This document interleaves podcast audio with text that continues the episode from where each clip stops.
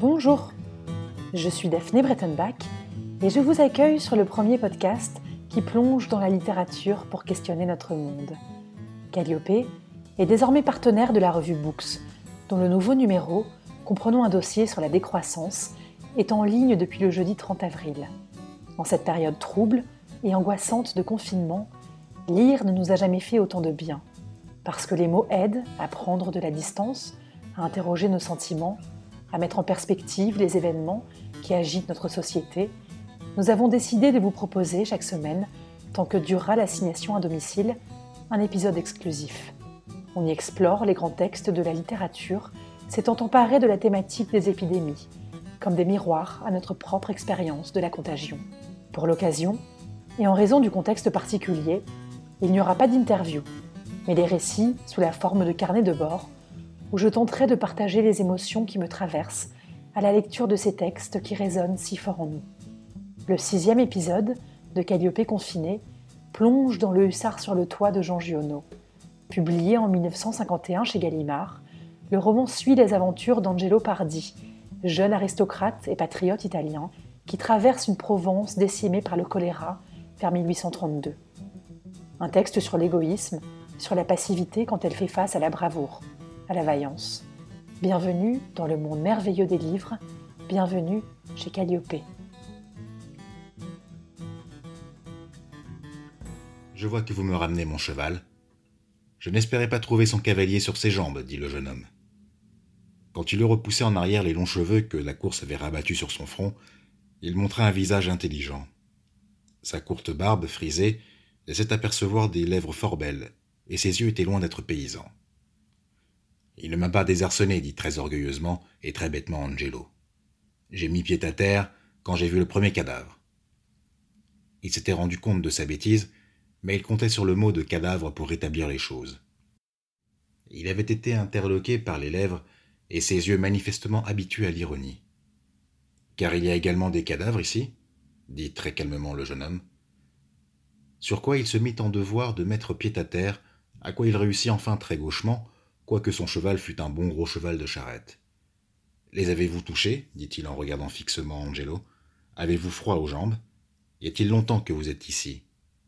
Vous avez une drôle de tête. Il détachait une sorte de sacoche, fixée par des cordes à la courroie qui maintenait la simple couverture pliée en quatre qui lui servait de selle. Je suis arrivé tout à l'heure, dit Angelo. Il se peut que ma tête soit drôle, mais je regarderai la vôtre avec attention quand vous aurez vu ce que j'ai vu. Oh, dit le jeune homme. Il est probable que je vomirai, exactement comme vous avez vomi. L'important c'est que vous n'ayez pas touché les cadavres. J'ai tué à coups de bêche un chien et des rats qui les mangeaient, dit Angelo.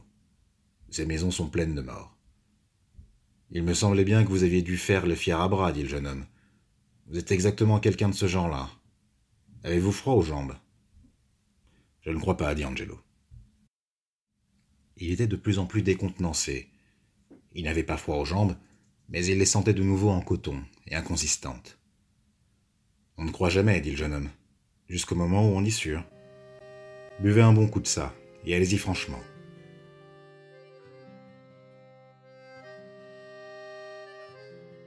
Jean Giono est né à Manosque en 1895 et mort dans cette même ville en 1970. La plupart de ses ouvrages ont pour cadre ce monde paysan provençal qu'il n'a presque jamais quitté. Son œuvre romanesque dépeint la condition de l'homme dans le monde et mêle un humanisme naturel à une révolte violente contre la société du siècle, traversée par le totalitarisme et rongée par la médiocrité. Dans le Hussard sur le toit, Angelo Pardi est un aristocrate militaire italien, originaire du Piémont, qui a pris la fuite après avoir remporté un duel mortel. L'action se déroule vers 1832. Les tribulations du personnage le mènent à Manosque, en Provence, où une épidémie de choléra fait rage. Poursuivi par les autorités locales, qui le croient coupable d'empoisonner les fontaines de la ville, il erre sur les toits des maisons délaissées. Passant d'une demeure à une autre, il s'abstrait du chaos de l'épidémie et contemple ces paysages désolés. Au hasard de ses expéditions, il rencontre la jeune Pauline de Théus, qui l'accueille sans crainte malgré la contagion. Lorsqu'il redescend des toits, il est enrôlé par une religieuse pour nettoyer les morts. Il accomplit cette tâche par orgueil, et en souvenir du petit Français, ce jeune médecin acharné à sauver les malades qui est mort dans ses bras. Ce roman est, comme la peste d'Albert Camus, une métaphore liée à la Seconde Guerre mondiale. Mais Giono, lui, dresse plutôt l'allégorie cauchemardesque des sombres heures de l'épuration. Lui-même accusé d'avoir collaboré parce qu'il a toujours défendu le pacifisme, il semble dans son livre se venger de ses détracteurs, qui prennent le visage de la foule de Manosque. D'après la fille de l'écrivain, Sylvie, ce fut une satisfaction de faire mourir les habitants de Manosque de manière horrible, sale, souffrant physiquement et moralement, au milieu de vomissures et de diarrhées. À l'origine, le cycle du Hussard devait comporter une dizaine de volumes, à la manière des grandes sagas alsaciennes. Giono avait pour ambition de dresser une fresque historique commençant en 1840 pour se terminer cent ans plus tard, autour des délicates années 1940, dont il ne sortira pas indemne. Finalement, il abandonnera cette idée et le cycle ne comptera que cinq titres, parmi lesquels notamment Un roi sans divertissement, où l'on retrouve certains des protagonistes du Hussard sur le toit.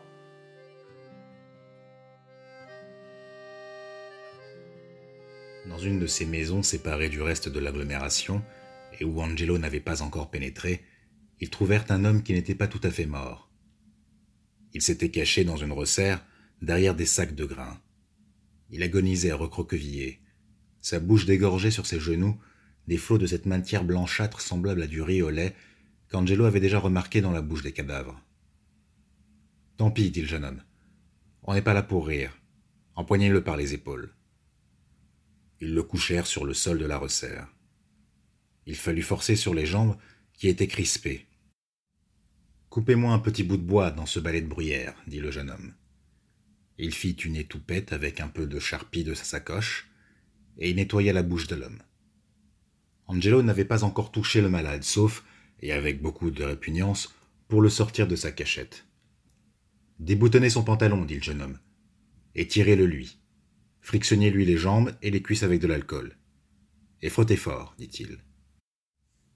Il avait versé de l'eau de vie dans la bouche du malade, qui faisait entendre un râle très râpeux et un hoquet fort sec.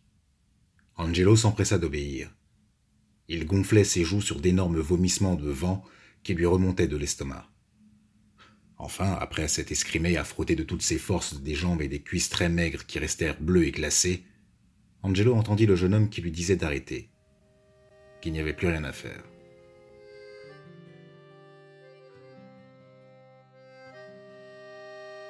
Pour Jean Giono, le choléra a une force symbolique qui révèle les passions humaines. Pour son roman, il s'est inspiré de la pandémie de 1832, mais en exacerbant les symptômes de la maladie plutôt qu'en dressant une retranscription fidèle et historique. Ces malades, vomissant une substance semblable à du riz au lait, n'existent pas. Ici, la maladie a plutôt un sens allégorique. Les personnages ne sont pas contaminés de manière réaliste.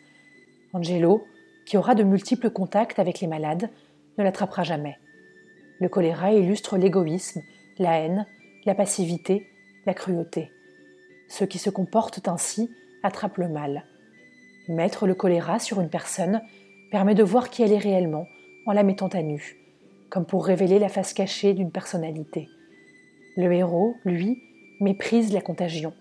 C'est ce qui lui permettra de rester indemne. Cette catastrophe semble dépasser les hommes, libérer leur peur et leur rapacité. Giono décrit la moisissure de la médiocrité, au-dessus de laquelle se détachent des tempéraments lumineux. Profondément inspiré par Stendhal, l'écrivain fait de son protagoniste principal un homme de devoir et de vertu. Il n'hésite pas à se mettre au service des condamnés, dans l'espoir de les sauver du calvaire. Il est en colère aussi contre ce mal foudroyant qui révèle, selon lui, la saloperie humaine. Mais le hussard sur le toit peut aussi se lire comme une métaphore de la nature, représentée par le choléra qui dévaste la Provence et tue aveuglément, sans se soucier des préoccupations politiques qui agitent les hommes. En ce sens, c'est un parallèle que l'on a beaucoup entendu au sujet du coronavirus. La maladie s'abattant sur nous parce que nous n'aurions pas assez bien traité notre planète.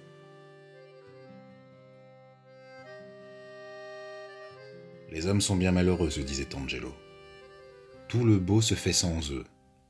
Le choléra et les mots d'ordre sont de leur fabrication.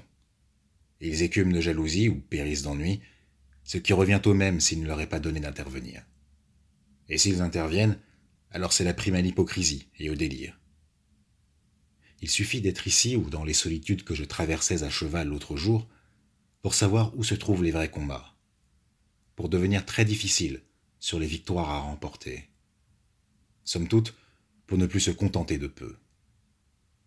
Dès qu'on est seul, les choses vous conduisent d'elles-mêmes et vous forcent toujours à prendre les chemins les plus durs à gravir. Mais alors, même si l'on n'arrive pas, quel beau point de vue, et comme tout vous rassure.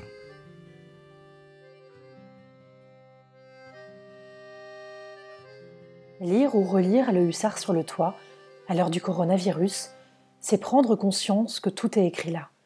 Ce silence qui s'abat brutalement sur les terres de Provence, les premiers morts qu'Angelo croise sur le bord de la route et qui nous rappellent ces patients isolés auxquels les journaux télévisés consacraient quelques minutes seulement au début de l'année.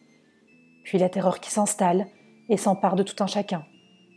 Giono compte aussi la quarantaine, que les gens essaient de contourner, les plus riches s'étant enfuis depuis longtemps vers des cieux plus cléments.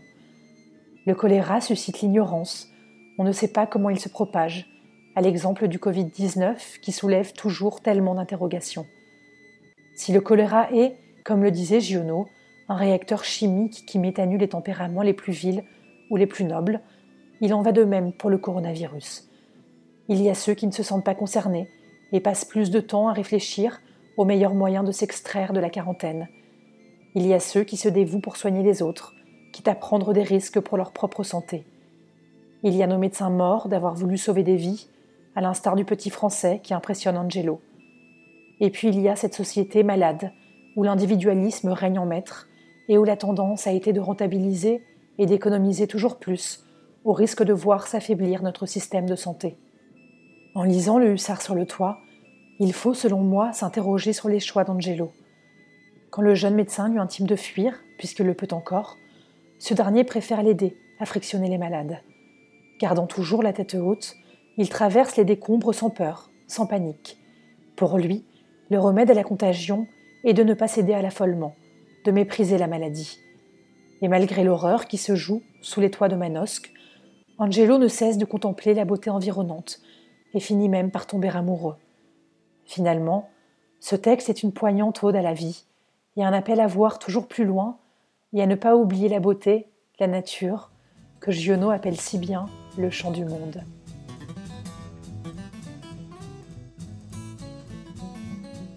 Merci d'avoir écouté ce 16e épisode de Calliope, réalisé avec l'aide précieuse de Régis Madiengo, dont vous entendez la voix lors des extraits de lecture du texte de Jean Giono. Vous aimez l'émission? Dites-le nous avec des étoiles, 5 dans l'idéal, sur vos applications de podcast. Rendez-vous aussi sur Instagram, sur Facebook, et n'hésitez pas à vous abonner à notre newsletter. Et surtout, pour tous ceux qui le peuvent, restez chez vous, lisez et écoutez des podcasts. À la semaine prochaine